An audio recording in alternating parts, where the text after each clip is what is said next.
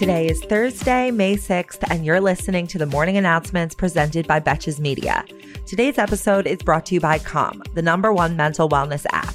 Sleep more, stress less, live better with Calm. I'm Sami Sage biggest headline yesterday was that the Facebook Oversight Board announced their decision not to reinstate former President Trump's account, but they said that they will reevaluate and clarify the policy in six months.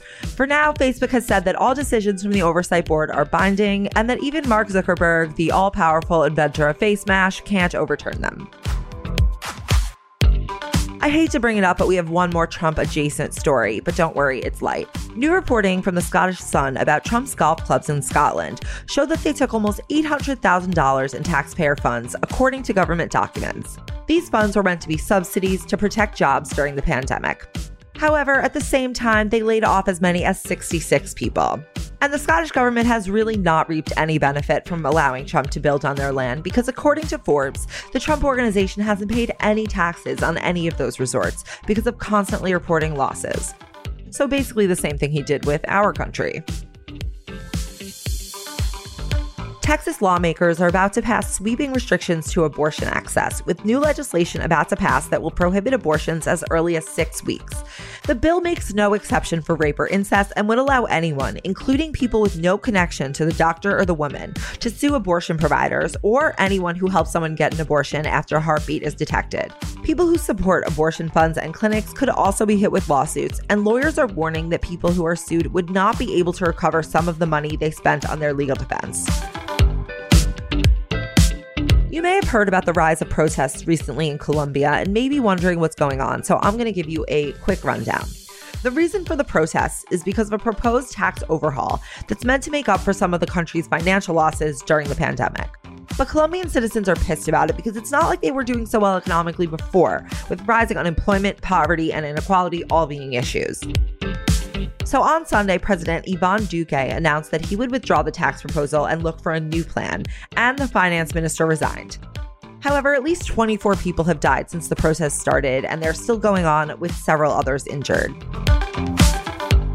Now let's finish with some headlines that speak for themselves. Yesterday, the Biden administration came out in support of waiving intellectual property protections for COVID 19 vaccines, which means that the patent rules can potentially be suspended in order to speed up distribution to international hotspots like India and South America. But nothing is final yet. Lawyer for Derek Chauvin, aka a man I never want to have to think about again, filed a motion on Tuesday asking for a new trial on several grounds, including jury misconduct, the judge's decision not to sequester the jury, and the publicity that included intimidation of expert witnesses. Ghislaine Maxwell's trial, which was supposed to be this summer, has been pushed to the fall so that her lawyers can prepare to defend additional charges related to a new fourth minor victim who was added to her case in late March.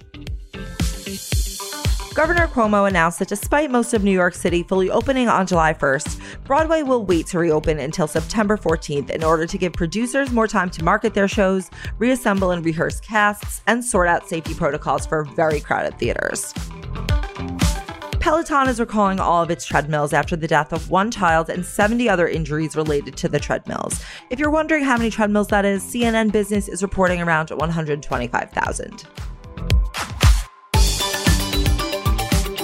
Thanks again to our partner Calm. Clear your head with guided daily meditations, improve your focus with Calm's curated music tracks, and drift off to dreamland with Calm's imaginative sleep stories. For listeners of this show, Calm is offering a special limited time promotion of 40% off a Calm premium subscription at calm.com slash morning. Again, that's C-A-L-M dot com slash morning for 40% off unlimited access to Calm's entire library. Until tomorrow, I'm Sami Sage, and now you know what the fuck is going on.